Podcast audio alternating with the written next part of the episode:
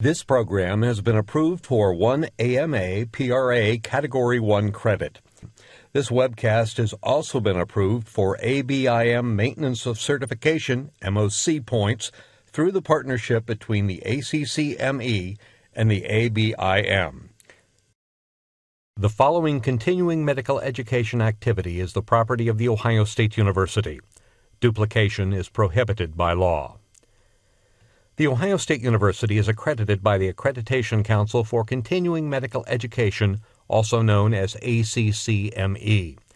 OSU Center for Continuing Medical Education designates this CME activity for a maximum of one AMA PRA Category 1 credit. Each physician should claim only those credits that are actually spent on this CME activity. In keeping with the essential standards of the ACCME, Planning Committee members and participating faculty have been asked to disclose any relationship with commercial entities, discussion of commercial products, services, or unapproved off-label usage of commercial products or devices. Specific disclosure information can be obtained by contacting the Center for Continuing Medical Education at ccme.osu.edu.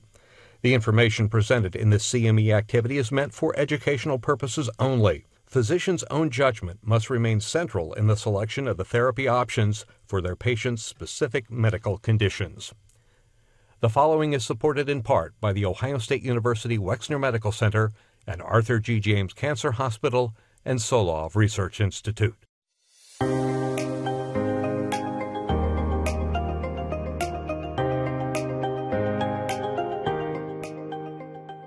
Lymphoma. That's today's presentation with the following distinguished faculty from the Ohio State University Wexner Medical Center and Arthur G. James Cancer Hospital and Solov Research Institute. And now, our medical editor and moderator, Dr. Jing Jing Mao. In 1832, British pathologist Sir Thomas Hodgkin published a case series of 6 patients with cancer involving the lymph nodes and spleen titled On Some Morbid Appearances of the Absorbent Glands and Spleen. In his day, the most common causes of lymph node and splenic disease were tuberculosis and syphilis. But Sir Hodgkin described a different disease, and his findings were largely ignored at the time. But 3 decades later, Sir Samuel Wilkes, another British physician, published 15 cases of very similar pathology and used the term Hodgkin's disease to describe this at the time universally fatal condition. It wasn't until the 1900s, with the aid of microscopy, that pathologists Carl Sternberg and Dorothy Reed discovered the eponymous Reed-Sternberg cells, which are a hallmark of Hodgkin's lymphoma. By the 1930s, physicians noticed regression of the disease with exposure to X-ray beams, leading to the use of radiation therapy to treat the condition. Another milestone in treatment came in 1964, when a group of scientists led by Vincent DeVita Jr. was able to cure half of Hodgkin's lymphoma patients with a combination of chemotherapy called MOPP. Meanwhile, at least 61 other forms of lymphoma have been described, and these were clustered under the umbrella term non-Hodgkin's lymphoma. Today, there are over 800,000 people living with or have had lymphoma in the United States, with new cases numbering 90,000 a year. Fortunately, the survival rate of Hodgkin's lymphoma has greatly improved over time, and it's now considered one of the most curable forms of cancer. Treatment for non-Hodgkin's lymphoma has similarly seen great improvements, rising from a 5-year survival rate of 31% in the 1960s to now greater than 75%. To review lymphoma and updates in treatment and outcomes, I've invited 2 of Ohio State University James Cancer Hospital's hematology experts. I am pleased to introduce Assistant Professor of Hematology, Dr. Timothy Voorhees. Tim will be presenting today by pre-recorded video and will be focusing his talk on diffuse large B-cell lymphomas. I have in the studio with me Dr. Yazid Zawala, who is an assistant professor of hematology specializing in Hodgkin's and B-cell non-Hodgkin's lymphomas. Yazid, welcome to MedNet. Thank you, Jing Jing. Happy to be here. Awesome. Now, with over 60 forms of lymphoma, it seems like a very heterogeneous disease. What are some of the broad categories of lymphoma to help us break things down? Yeah, so we generally classify lymphomas into Hodgkin and non-Hodgkin lymphoma. Mm-hmm. And then within a non-Hodgkin group, there's B-cell and T-cell lymphomas. Mm-hmm. And then within each group, there's also indolent or slow-growing lymphoma and aggressive lymphomas. Perfect. All right, I look forward to hearing more about that. Now, if you haven't already, please check out our website at go.osu.edu/mednet21. You can find all 120 of our webcasts there, along with slides and instructions to get your CME credit and ABIM MOC points. You can also listen to our programs by podcast. Search for MedNet21 CME on your podcast app. If you have any questions about any of our programs, please send those to us using the Ask a Question feature on the bottom of the webcast. Now let's get started. Tim? So today I'll be discussing identifying high-risk diffuse large B-cell lymphoma, or DLBCL, and the management implications. So first, disclosures. I do receive some research funding from a couple of pharmaceutical companies based on some clinical trials that I'm involved in. As far as objectives for this talk, first we'll look at methods of detecting high-risk diffuse large B-cell lymphoma through prediction models, cell of origin and molecular risk, as well as imaging modalities. Then we'll move on to discuss management decisions with selection of appropriate therapy and future directions. So first, to define diffuse large B-cell lymphoma, DLBCL is a lymphoma with an incidence of 8 cases per 100,000 individuals in the United States. The median age is 70 years at the time of diagnosis. Most patients will present with B symptoms, which are weight loss, night sweats, fatigue, poor appetite, lymphadenopathy. And pathology from biopsies are typically described as architectural disruption of the lymph nodes with large malignant B cells. Regarding long-term outcomes in diffuse large B-cell lymphoma, R-CHOP chemotherapy has been the standard for over 15 years, and so R-CHOP chemotherapy is rituximab, doxorubicin, cytoxin, vincristine, and prednisone. This was first studied in a phase 3 study in the early 2000s, R-CHOP versus CHOP chemotherapy, and here we found that the 10-year overall survival with R-CHOP was 43% compared to the 10-year overall survival with CHOP being 27.6%. So this has led to R-CHOP really being the standard of care since the early 2000s. But let's first talk about prediction models. So the most highly used prediction or prognostic index is the Revised International Prognostic Index. On the left side, you can see the risk factors that go into this prognostic index with age greater than 60, stage 3 and 4, elevated lactate dehydrogenase, performance status greater than or equal to 2, and extranodal disease, all accounting for 1 point within the prognostic index. On the right, you can see that as we add up those IPI points, you can group patients into risk groups by very good, intermediate, or poor risk. And the 4-year progression-free survival and 4-year overall survival decreases as you go up in the risk factor.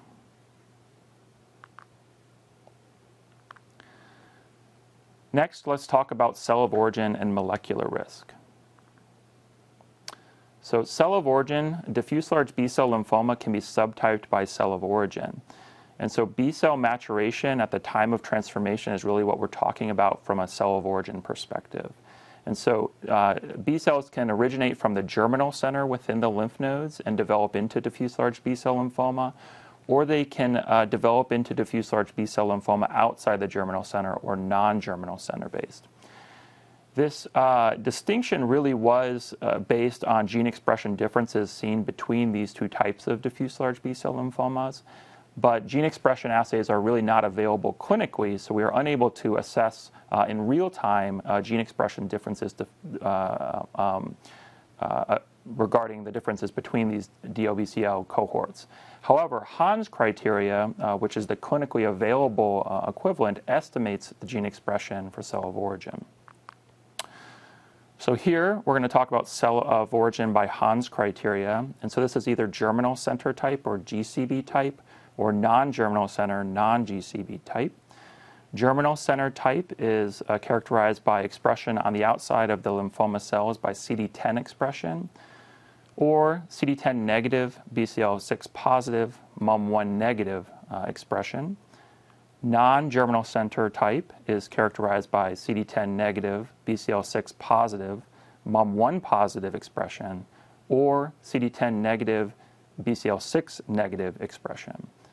On the right, you can see that the 5-year overall survival based on whether or not the patient's lymphoma started as a germinal center B cell or a non-germinal cyanotype is significantly different, with GCB, diffuse large B-cell lymphoma, having a 5-year overall survival of 70%, and non-GCP, diffuse large B-cell lymphoma, having a 5-year overall survival of 30%. Next, let's talk about expression patterns and genetic translocations, or double expressor and double hit diffuse large B-cell lymphoma. MYC is a known oncogene that activates expression of a variety of proliferative factors within these cells. It can be overexpressed, or it can be genetically translocated, leading to overexpression in these lymphomas. BCL2 and BCL6 both are tumor suppressor proteins that stop apoptosis and promote cell survival. They can both, again, be overexpressed and or genetically translocated within the tumors. So double expressor diffuse large B-cell lymphoma is characterized by both MYC and BCL2 overexpression within the malignant B cells. Double hit diffuse large B-cell lymphoma, which now carries the distinction of high-grade B-cell lymphoma, is characterized by MYC genetic translocations, often leading to MYC overexpression, as well as either BCL2 or BCL6 translocations, often leading to those proteins being overexpressed as well.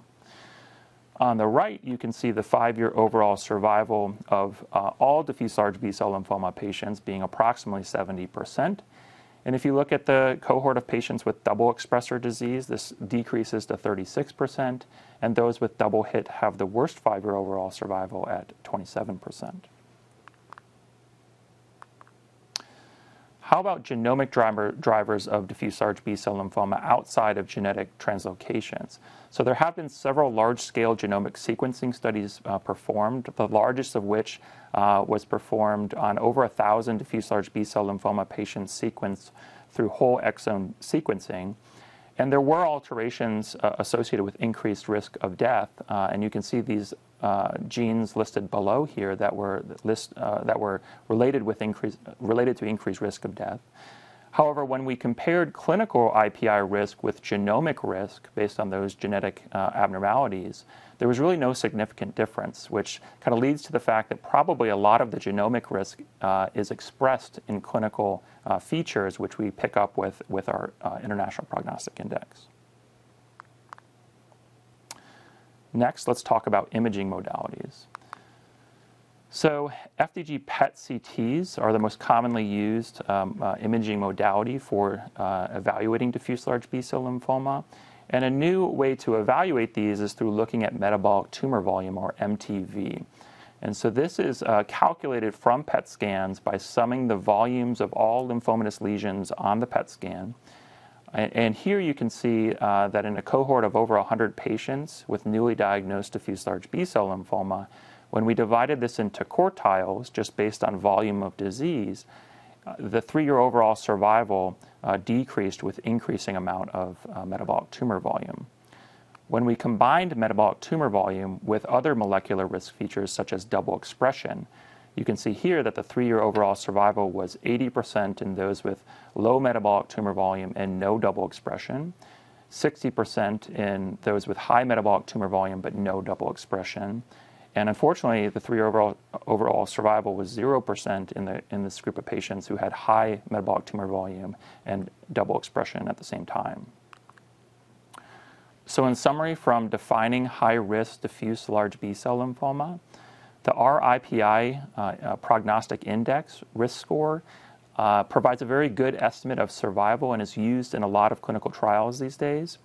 Cell of origin is also really important, as well as double expression and double hit.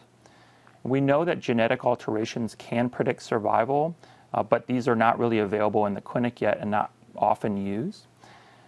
And high volume disease is known to be an independent risk factor which may or may not be captured by changes in the IPI or other pathologic features. So let's switch our discussion over to talk about management decisions and selection of appropriate therapy. So again, from long-term outcomes of diffuse large B-cell lymphoma, we know that R-CHOP chemotherapy has been the standard of care for over 15 years. Again, this is rituximab combined with 3 chemotherapies, doxorubicin, cytoxin, and vincristine, along with the steroid prednisone.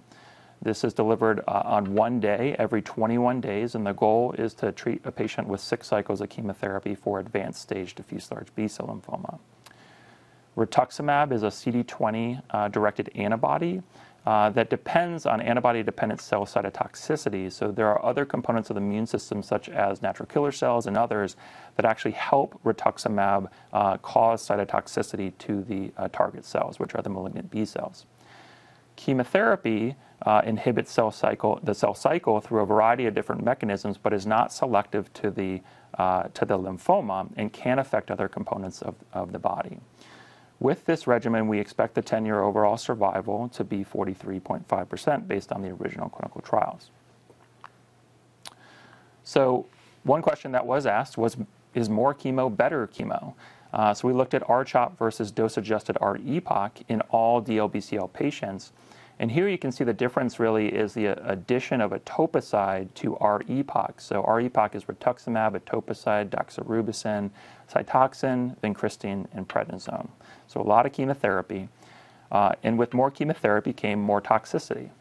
Grade 3 and 5 toxicities were seen in 78% of those treated with R-CHOP and 98% treated with R-EPOCH.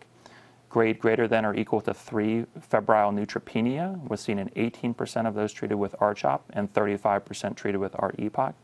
And grade greater than or equal to 3 neuropathy, which is quite severe neuropathy, was seen in 3% of patients with R-CHOP and 18.6% of patients with R-EPOCH. So does additional chemotherapy lead to better outcomes despite increased toxicity? Unfortunately, not really. The 5-year progression-free survival in all DLBCL patients was 66% in R-CHOP chemotherapy-treated patients and 68% in R-EPOCH treated chemotherapy patients. The 5-year overall survival was virtually identical at 78% in both cohorts. So some tried to look at the subgroup analyses because we know that there are higher risk groups of diffuse large B-cell lymphoma patients, such as double expressor disease, and there was really no difference in this group. And some looked at whether or not higher IPI scores, so those with IPI scores of 3 to 5. In this group, there was a potential trend towards improved progression-free survival with R-EPOCH, but due to toxicity, we typically don't recommend going with aggressive chemotherapy for those patients. Now, we did want to touch on how do we manage patients with double-hit diffuse large B-cell lymphoma, which, if you recall, is the highest risk or one of the highest risk groups of patients. And unfortunately, in this group of patients, which is a smaller subset of all diffuse large B-cell lymphoma patients, there's really no standardized or randomized data to compare these 2 chemotherapy regimens. There are limited prospective data available. There has been a phase 2 study looking at R-EPOCH chemotherapy in which 19 patients with double-hit disease were treated with R-EPOCH, and the 2-year overall survival in that clinical trial was about 70%. That is better than what we would expect with R-CHOP chemotherapy, but given that it was not randomized in this study, it is hard to say for sure.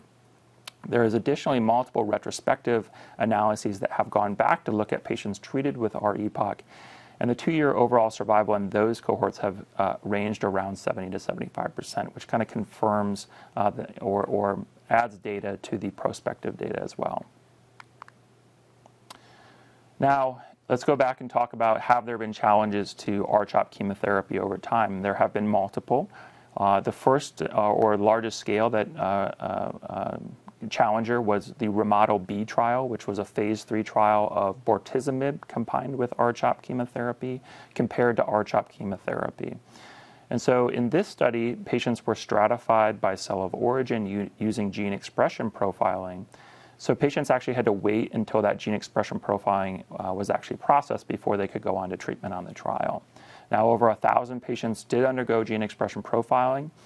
These gene expression profiling found 244 activated B-cell type, which is equivalent to non-GCB diffuse large B-cell lymphoma, 475 GCB type, and then 195 that unfortunately couldn't be classified based on the gene expression profiling. The 30-month progression-free survival in all patients on this trial was 70% for R-CHOP and 75% for the bortezomib R-CHOP chemotherapy, which was not statistically significant. And so one of the issues with this trial that brought up was the time that it takes to gene expression profile patients, and that those patients that are really in the highest risk category that can't wait to start chemotherapy may not have gone on this trial and could have led to, you know, really not seeing a significant difference between the investigational arm and the standard of care R-CHOP. The next challenger was the Phoenix trial, which was a phase 3 trial of ibrutinib with R-CHOP chemotherapy compared to R-CHOP. Again, this was stratified by cell of origin, this time using Hans criteria or non-GCB diffuse large B-cell lymphoma, which is clinically available and can be determined quickly for these patients. There were 836 patients who underwent randomization, and on this trial, there was no difference in event-free survival with a hazard ratio of 0.93, and there was no difference in overall survival with a hazard ratio of 0.99. Now, there was subgroup analyses within this study in which they looked at patients who were less than 60 years old with diffuse large B-cell lymphoma who were treated with ibrutinib R-CHOP compared to R-CHOP, and those patients did seem to have some benefit. So this has led to the hypothesis that toxicity from ibrutinib may have limited any potential benefit in older patients. And now with newer generation BTK inhibitors like acalabrutinib and zanubrutinib, which are much better tolerated than ibrutinib, there's still some investigation into whether or not this combination with R-CHOP chemotherapy could be beneficial to some patients. The next challenger came from the ROBUST trial, which was a phase 3 trial of lenalidomide R-CHOP compared to R-CHOP chemotherapy. This time, lenalidomide was dosed at 15 milligrams daily on days 1 through 14 every 21 days, along with R-CHOP chemotherapy. Again, selection was by cell of origin with gene expression profiling, so patients had to wait for gene expression profiling before going on to treatment. 570 patients were randomized. And lenalidomide R-CHOP, unfortunately, did not show an improvement in progression-free survival with a hazard ratio of 0.85. Again, this led to the same, discussion about highest-risk patients can't wait for gene expression profiling and may have limited the ability to really impact outcomes for those patients. And finally, we have POLARIX, which was a phase 3 study of polatuzumab, R-CHP, versus R-CHOP chemotherapy. And polatuzumab vedotin is a CD79B antibody drug conjugate targeting the B cell. And this is substituted into the regimen in place of the vincristine chemotherapy seen in R-CHOP. In this study, they selected by the IPI score, which is again a clinical risk score which is easily available and can be calculated quickly for patients. 879 patients were randomized. Polatuzumab R-CHP did improve progression-free survival with a hazard ratio of 0.72, which was statistically significant. The 2-year progression-free survival was 76.7% for polatuzumab R-CHP compared to 70.2% for R-CHOP, and there was no overall survival benefit seen in the study at the time of report. So this, despite no overall survival benefit, this was actually the first study to really beat R-CHOP chemotherapy in diffuse large B-cell lymphoma. Now, there's still some debate around the magnitude of the 6% progression-free survival benefit at 2 years, but more will come over the subsequent years as we get longer-term follow-up for both progression-free survival and overall survival. But the good news is that toxicity is very similar between polatuzumab R-CHP and R-CHOP chemotherapy. There was more neutropenia in the polatuzumab R-CHP treated patients, though this could be evaded by using Neulasta growth factor support, and so this will be the plan for all patients receiving that regimen. Again, looking at subgroup analyses, which we have to do with caution, of course, because it's not statistically planned to look at subgroups within a study. But the largest benefit likely was seen within a combination of the highest risk IPI score of those with IPI of 3 to 5, the ABC subtype or the non-GCB subtype, non-bulky disease, and patients who were older and greater than 60 years of age. So in summary, from the chemotherapy portion of this talk, R-CHOP has been the standard of care for decades. R-EPOCH is more toxic but no better than R-CHOP in all DLBCL patients. However, R-EPOCH is likely still beneficial in double-hit diffuse large B-cell lymphoma, though there's a lack of prospective randomized trials to really prove this. There are multiple regimens that have really failed to beat R-CHOP chemotherapy in diffuse large B-cell lymphoma. And very recently, polatuzumab R-CHP is the first to show a progression-free survival benefit, although there's no overall survival benefit at this time. So more to come from that study in the future. So we'll quickly touch base on future directions as there are very promising therapies coming down the line. So ongoing clinical trials at this time that are of interest to us, there are additional antibody therapies that are being combined with R-CHOP chemotherapy. There's chimeric antigen receptor T-cell therapy, and there are bispecific antibody therapies.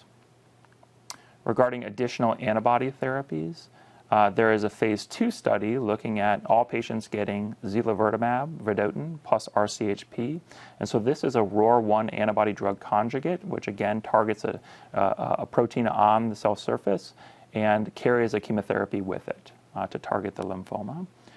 There's a phase 3 study of tafasitamab with R-CHOP chemotherapy versus R-CHOP chemotherapy. And tafasitamab is a CD19-directed antibody, which is very similar to rituximab in terms of how it targets the disease and the effect it has. Chimeric antigen receptor T-cell therapy is an emerging therapy that we're going to see more and more of.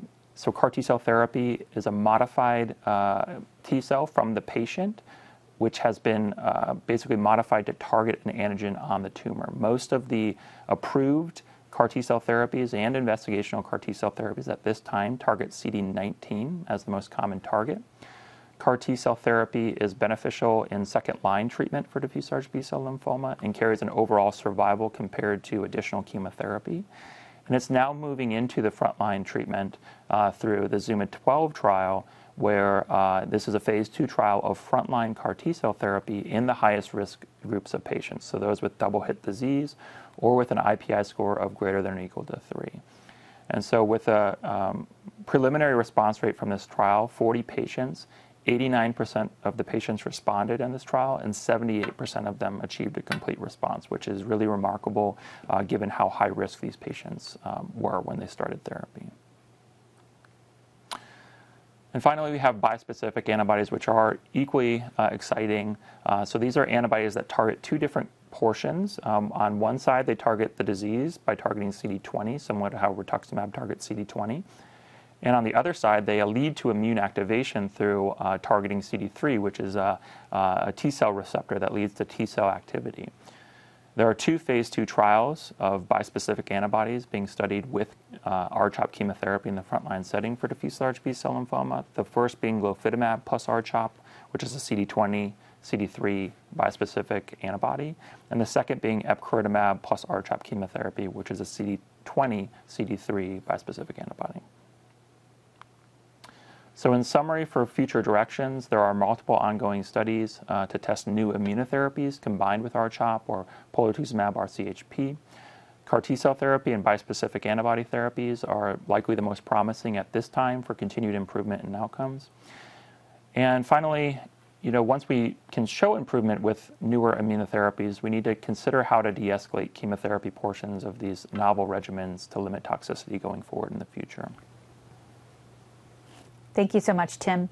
For the second half of our talk today, Yazid will be discussing indolent lymphomas. Yazid? Thank you, Jing Jing. So we'll go briefly over lymphoma subtypes and how we classify lymphomas, and then we'll go in some details about follicular lymphoma, marginal zone lymphoma, and Waldenström macroglobulinemia, These are the three most common types of indolent B-cell lymphomas, and just go over an overview of how we approach indolent B-cell lymphomas. So as we mentioned, lymphomas are classified into Hodgkin and non-Hodgkin lymphomas. Non-Hodgkin lymphomas are much more common, so there are around 87,000 new cases in the United States every year, compared to 8,500 cases of Hodgkin lymphoma. Non-Hodgkin lymphoma in turn is classified into B-cell and T-cell or NK cell. B-cells are much more common, and each has indolent and aggressive subtypes too. We want to focus on B-cell non-Hodgkin lymphoma. My colleague Tim Voorhees was talking about DLBCL, diffuse large B-cell lymphoma, which is the most common type of lymphoma overall and is a type or the prototype of aggressive B-cell lymphomas. In terms of indolent lymphomas, follicular lymphoma is the most common with 14,000 new cases in the United States every year, followed by marginal zone lymphoma around 7,500 cases, and then lymphoplasmacytic lymphoma, Waldenström, is much less common, around 2,400 cases. Mantle cell lymphoma, I can include it here separately. It's in a way, it's a hybrid. It has some features of aggressive lymphoma and some other features of indolent lymphoma. And then we also have CLL, chronic lymphocytic leukemia, then SLL, small lymphocytic lymphoma, which I included here separately. CLL, by definition, is a leukemia, so it has significant peripheral blood involvement. And that's why it's not considered a lymphoma, but it's a lymphoid malignancy, and along with SLL, it's an indolent B-cell lymphoid malignancy. So in general, these indolent B-cell non-Hodgkin lymphomas, as the name implies, are slow-growing, meaning that they grow over many months to years. This is in contrast to aggressive lymphomas that typically grow over weeks to few months. Most of these patients present at advanced stage, so stage 3 and 4 disease. They're generally considered incurable, with the exception of early stage disease when treated with radiation therapy. Those cases can be potentially curative with can potentially be cured with radiation therapy. For most patients, because this is an incurable disease, they go through periods of time where they get treatment, they go in remission typically for many years, and then their lymphoma relapses, and they'll go through another treatment, go in remission for years, and so on and so forth. So they have a relapse, or the lymphomas have relapsing and remitting course for most patients. By default for these lymphomas, we treat them only if there's an indication to treat. So the default is to observe these lymphomas if we can, unless we really have to treat them. And we usually treat to control symptoms or to prevent end organ damage, as we're going to discuss later today. For most patients with these indolent lymphomas, they can anticipate a normal life expectancy. This is unfortunately not true for all patients, so in around 10 or 20% of patients, they can end up dying from their lymphoma, unfortunately. And the way this happens, it's usually one of a few things that happen. So either their slow-growing lymphoma or indolent lymphoma will transform into an aggressive lymphoma. That's typically more, or can be more life-threatening. Or if they don't respond to treatments or relapse quickly after finishing treatment, that usually indicates a higher risk indolent lymphoma that can be also resistant to subsequent treatments and can potentially be life-threatening too. As I mentioned, these indolent lymphomas carry a risk of transformation to aggressive lymphomas. Fortunately, the risk is low. It's around 1 to 2% per year. Because these patients are expected to live with these lymphomas for many, many years, the risk is cumulative. It does add up. And again, this is one of the main reasons these lymphomas can kill our patients, unfortunately. In terms of diagnosis and staging, I'm sure you've heard this before. Fine needle aspirate is inadequate to diagnose most cases of lymphoma. An excisional biopsy is preferred whenever feasible. If not feasible, then a core needle biopsy is usually sufficient in most patients. We typically check complete blood counts, complete metabolic panel, lactate dehydrogenase or LDH, which has a prognostic value. We also check HIV and hepatitis panel, especially before we start treatment. We use PET and CT scans for follicular lymphoma for staging, and certain cases of marginal zone lymphoma. We typically use CT scans for lymphoplasmacytic lymphoma. We perform bone marrow biopsies in selected patients when we think the result of the bone marrow biopsy might change treatment, so that's not necessarily done in all patients. And then we typically check serum monoclonal protein, especially in patients with lymphoplasmacytic lymphoma and marginal zone lymphoma that commonly have an M protein or monoclonal serum protein. The diagnosis is made by pathologists based on several features, including morphology, immunophenotype, and molecular genetics. I just included the table here, for example. These are certain markers that we look at to differentiate between different types of lymphomas.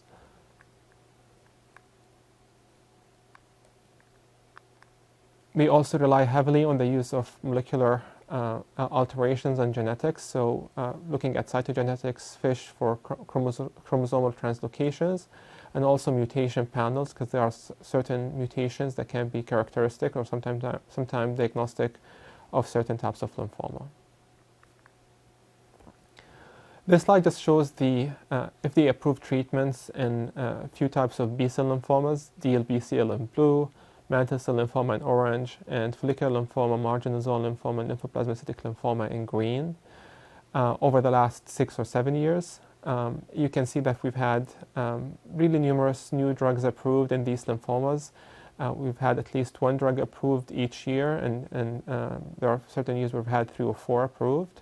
So definitely a lot of new therapeutic advances have been happening in these B-cell lymphomas, which we are very excited and happy about. The new treatments are either belong to a category of novel or targeted agents, so small molecules targeting certain enzymes or pathways in the B cell, or types of immunotherapies, so whether they're antibodies or antibodies conjugated to chemotherapy, or cellular therapies such as CAR T cells or the bispecific antibodies.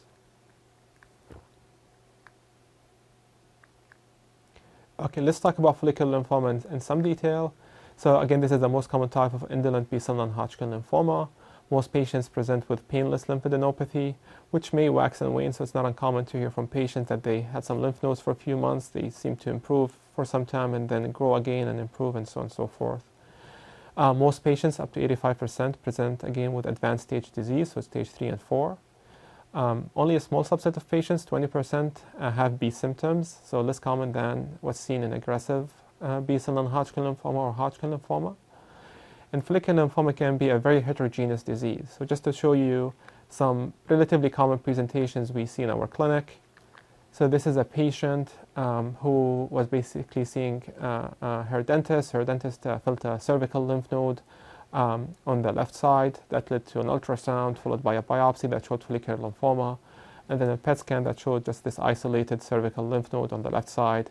She had a bone marrow biopsy that was negative, so she had stage 1 disease that was treated with radiation therapy. So completely asymptomatic, incidental finding on exam. This is another patient who felt a lump or basically an axillary lymph node on the left side. He otherwise was feeling okay.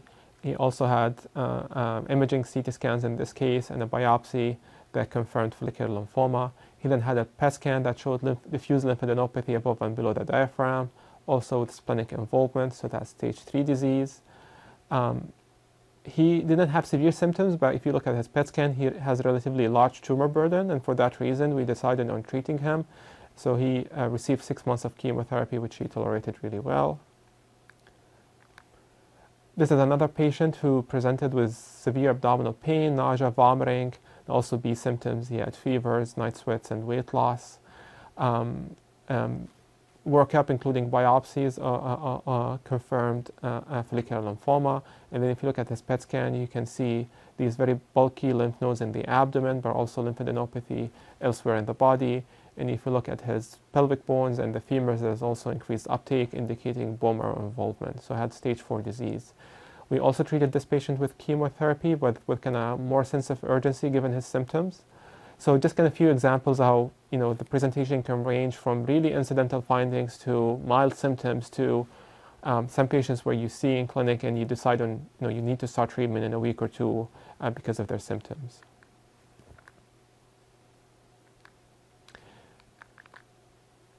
In terms of indications for treatment, so I kind of mentioned that the default is that we observe these patients unless there's a reason to treat.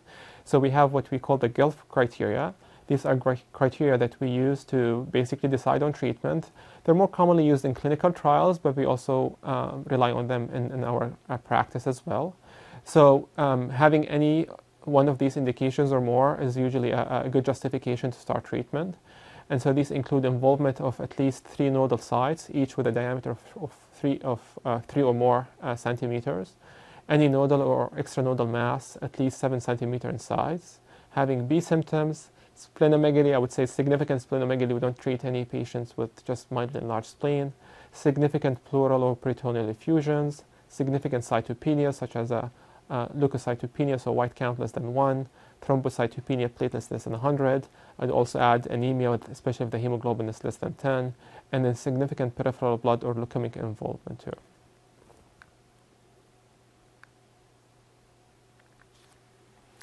In terms of treatment, I mentioned if there's an early stage, so stage 1 or limited stage 2, that can be irradiated safely. That's the recommended treatment for most patients. The radiation can be curative in these patients. Then otherwise, if the patient is asymptomatic and they have low tumor burden, we typically recommend observation or watch and wait approach. When systemic treatment is indicated, we have several options and we factor in a few things, including the patient's age, fitness, comorbidities, and their wishes too. But if the patient has low tumor burden or they're unfit, we typically treat with rituximab monotherapy. That's usually very well tolerated and can lead to good outcomes. For patients with high tumor burden who are fit, our more recommended treatment is chemotherapy in combination with an anti-CD20 monoclonal antibody. So typically bendamustine plus rituximab. This is a 6-month treatment course. And then we have other options like lenalidomide. This is an oral immunomodulator that's usually combined with an anti-CD20 monoclonal antibody. Lenalidomide is active in several lymphoid malignancies. It's not approved in frontline use in follicular lymphoma, but it's commonly used off-label in combination with chemotherapy as a non-chemo option, which really depends on the patient and physician preference.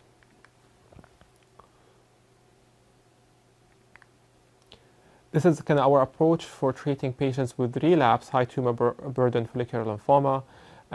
Just to show you kind of our typical approach, so we typically, for most patients, we treat them with bendamustine rituximab frontline, and then once they relapse, we use lenalidomide or rituximab for most other patients. And then after that, if they relapse after that, we have several options that can be, again, tailored depending on the patient's age, comorbidities. So if you have an older or frail patient, we might use mosunetuzumab. This is a bispecific antibody. We also have targeted agents like tazemetostat. This is an oral agent that inhibits an enzyme called EZH2, and then a PI3K inhibitor called copanlisib. In younger or fit patients, especially if they have high-risk disease, in addition to mosunetuzumab, we have CAR T cells and autologous stem cell transplant, which are generally a bit more intensive treatments than the other treatments I mentioned. So definitely a lot of options. Then again, we try to tailor these treatments based on patient and disease-related factors.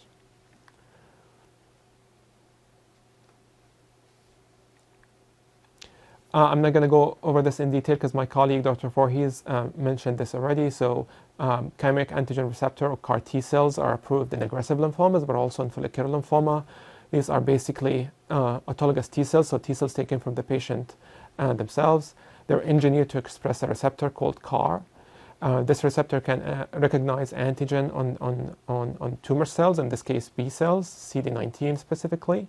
And then this receptor also has signals to activate the T cells. So once these cells are engineered in the lab and pharmaceutical company, basically, they're infused back to the patient, where they basically go and hunt and kill these B cells. Dr. Voorhees also mentioned the bispecific antibodies. This is a relatively newer treatment, which we're very excited about. So these are also monoclonal antibodies, just like rituximab, but they target 2 antigens. One of them is CD3 on T cells, and in case of B-cell lymphomas, what's currently available is CD20. So they bind to CD3 on T cells. They basically grab the T cell, and then the CD20 on the B cell. So they grab the T cell beside the B cell so that the T cell can kill the B cell.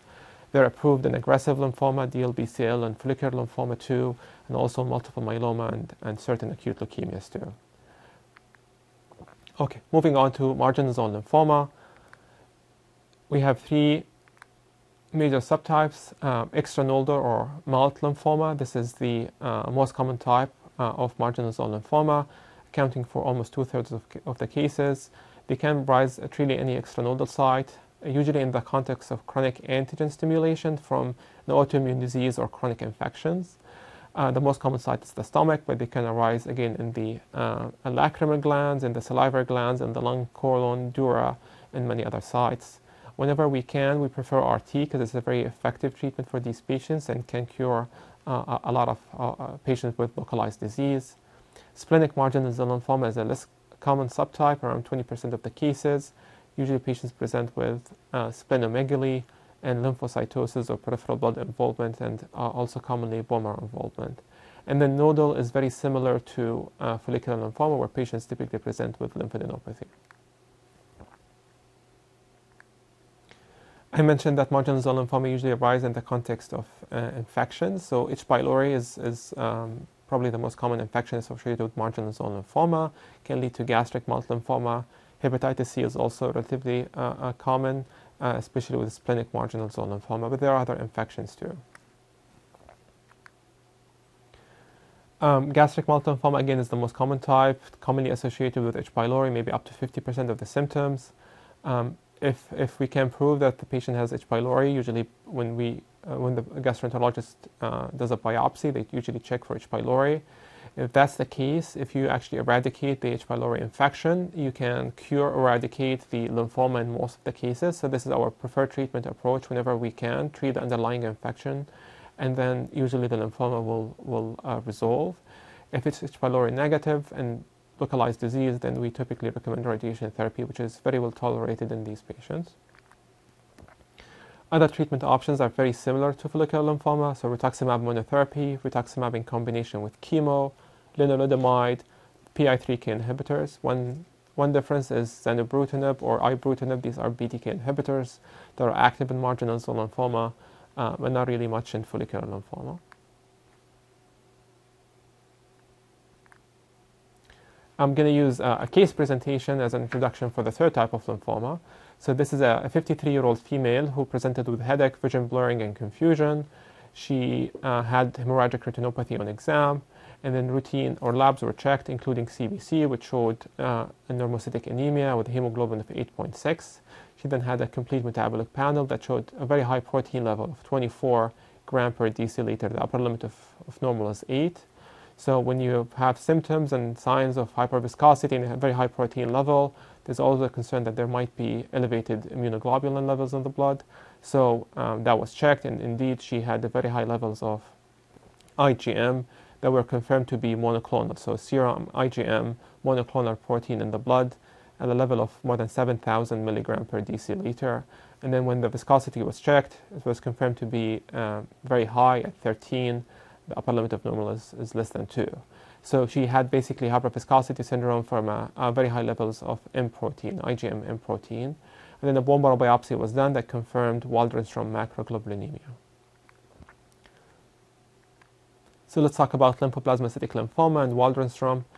Let's start with the nomenclature, because I mentioned Waldenström sometimes and lymphoplasmacytic lymphoma at other times. Waldenström is when we have lymphoplasmacytic lymphoma plus a serum IgM monoclonal protein plus bone marrow involvement. So we have a lymphoplasmacytic lymphoma without a serum IgM monoclonal protein or a non-IgM serum monoclonal protein. That's just lymphoplasmacytic lymphoma. But most cases of lymphoplasmacytic lymphomas have the IgM serum monoclonal protein and bone marrow involvement. So 95% of lymphoplasmacytic lymphoma cases are actually Waldenström. The symptoms from this lymphoma can arise from organ infiltration, so bone marrow involvement leading to cytopenias, splenomegaly, lymphadenopathy, or extranodal involvement, just like with the other types of lymphoma. But they can also be related to the IgM monoclonal protein. So you can have hyperviscosity, just like in the case I just presented, peripheral neuropathy, because this M protein can lead to demyelination, cryoglobulinemia with a vasculitis-like picture, including purpura, peripheral neuropathy, glomerulonephritis, and then cold agglutinin hemolytic anemia. We can also see amyloidosis with Waldenström or lymphoplasmacytic lymphoma, so light chain depositions in various organs leading to an organ dysfunction, including the heart, kidneys, lungs, nerves, and others as well. As in other indolent B-cell non-Hodgkin lymphomas, if the patient is asymptomatic, they can be observed. The protein level itself, the M protein level itself, is not an indication to start treatment, but we get nervous and worried in patients with where the IgM level is more than 5,000 to 6,000, because that's when the risk of hyperviscosity increases significantly. Whenever there's an urgent indication to lower the IgM because of symptoms, we have to do plasmapheresis. So for example, with hyperviscosity, just like in this case, symptomatic hyperglycemic, severe hemolysis from cold agglutinin disease, then you need plasmapheresis to get rid of the circulating monoclonal protein, in addition to starting treatment to prevent the production of new monoclonal protein. The preferred treatment for symptomatic patients is, again, chemotherapy, the bendamustine or rituximab, or also another option, a very good option, is a BTK inhibitor such as zanubrutinib or ibrutinib. So going back to our patient, the case, so she was admitted, she needed urgent plasmapheresis for hyperviscosity.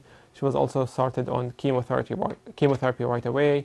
She unfortunately didn't respond well to the chemo. Her protein levels continued to rise between plasmapheresis sessions, so we switched her to a BTK inhibitor, ibrutinib. She also didn't respond very well. She remained dependent on plasmapheresis. We switched her to a third urgent carfilzomib. Didn't really see a great response, and then we switched her to a fourth agent, venetoclax, and she's been on that for more than 2 years now with really a good response and a continued decline in her serum IgM monoclonal protein. With that, I conclude my talk, and thanks for your attention. Happy to take any questions. Thank you so much, Yazid. That was a great discussion about lymphomas, and it was great to hear those cases too, to see, you know, the different ways that follicular lymphoma can present, and then also your last case as well. Now, if a patient does present with lymphadenopathy, and as a primary care doctor, I'm suspicious that they may have lymphoma, what are some of the tests that would be very useful to help working it up? Yeah, I would say definitely history and physical exam, you know, looking for other areas of lymphadenopathy, B symptoms, you know, history of autoimmune diseases, infections, complete blood counts, I would say, along with chemistry or basics. If the physician or provider are not sure about the lymph node, they can order an ultrasound to confirm that. CT scans can also be very helpful too, to define anatomy and provide measurements for these lymph nodes. Eventually, if the suspicion is high based on the history exam and the labs and everything, then a biopsy is needed. And again, excisional biopsy is always preferred and recommended if possible. Otherwise, a core needle biopsy. FNA is usually confusing and rarely diagnostic in these types of presentations. Okay. Now, is CBC universally abnormal in cases of lymphoma, or can you have a normal CBC and still have lymphoma? Yeah, you can definitely have lymphomas, even aggressive lymphomas, with completely normal CBC. So a normal CBC in no way rules out lymphoma. And are there certain features in imaging studies that will tell you that this is more likely to be lymphoma versus like a reactive lymph node to something infectious, for example? I don't think there are specific imaging features. I think the size is important. So lymph nodes smaller than 1 to 2 centimeters are less likely to be malignant in general, not necessarily lymphoma. Larger lymph nodes, those larger than 3 to 4 centimeters, are more likely to be malignant. I would say the pattern of lymphadenopathy is also important. If you have localized lymphadenopathy, then maybe there's a trigger. Maybe the patient got a vaccine recently, or they had some kind of infection. Whereas generalized lymphadenopathy is more likely to indicate a systemic process. And is there any way to screen for lymphoma? You know, are there, for example, particular patients who may be at higher risk that you'd want to screen for, like maybe history of radiation or something like that? Yeah, so there are certain patient population who are at higher risk. So radiation is one of them. Patients with family history of lymphoma are slightly increased risk of lymphoma. We know that certain agents, such as Agent Orange or you know, certain pesticides, can increase the risk of lymphoma. But unfortunately, we don't have good screening tests. I also think we don't have good data to support screening. And, you know, as I mentioned, in a lot of these indolent lymphomas, at least, even when we actually diagnose the lymphoma, we don't always rush into treatment. And so there's really a question about the utility of early detection and intervention for these lymphomas too. Okay, well, that's helpful to know, to discuss with patients. Like if, you know, detecting it early doesn't actually necessarily help. Now, you know, I think lymphoma is common enough that almost all of us have a patient who either has lymphoma or has had lymphoma. And once they have lymphoma, they're under the treatment of a hematologist. It seems like they're followed very, very closely and very well with with their cancer team. But what can we do as primary care doctors and non-hematology specialists to help support our patients and help them live healthy lives? Yeah, so that's a great question. Thank you. I mean, I think one thing to keep in mind, as I mentioned, is that most of these patients are expected to have a normal life expectancy. So we shouldn't forget about the other preventative things we do for patients without cancer. So, you know, screening for other cancers, mammography, colonoscopy, et cetera, you know, optimizing their blood pressure, you know, diabetes. Patients with lymphoma, especially those who get treatment with chemotherapy, at higher risk for osteoporosis. So that's something to keep in mind. There are certain complications from chemotherapy that we commonly reach out to the primary care physicians to help us with. So steroid-induced hyperglycemia, for example, is a common problem with certain types of chemotherapy. You know, routine vaccination as well, I would say. I think in general, communication between the two teams is very important. So please reach out to the hematologists or oncologists with questions. I know we reach out to the primary care physicians with help a lot. So again, I think communication is key. Perfect. Well, that's so helpful. Thank you so much, Yazid. We're going to finish up today's program with a final key point from each presenter. Tim? As a final key point, identifying high-risk diffuse large B-cell lymphoma is becoming increasingly important as we risk stratify new treatments for these patients, both on clinical trials and new standards of care. And Yazid? Yeah, so indolent B-cell non-Hodgkin lymphomas, even though they're mostly incurable, they're highly treatable, and most patients can anticipate a normal life expectancy. Thanks so much for joining us today. For our audience, you can receive CME credit and ABIM MOC points for watching by logging onto our website, ccme.osu.edu, and taking the post-test. Join us again next week for our final webcast of the 2022-2023 season. My guest will be Dr. Brooke Rossi, who will be discussing infertility. That's all for today. Thank you for tuning in, and farewell until next time.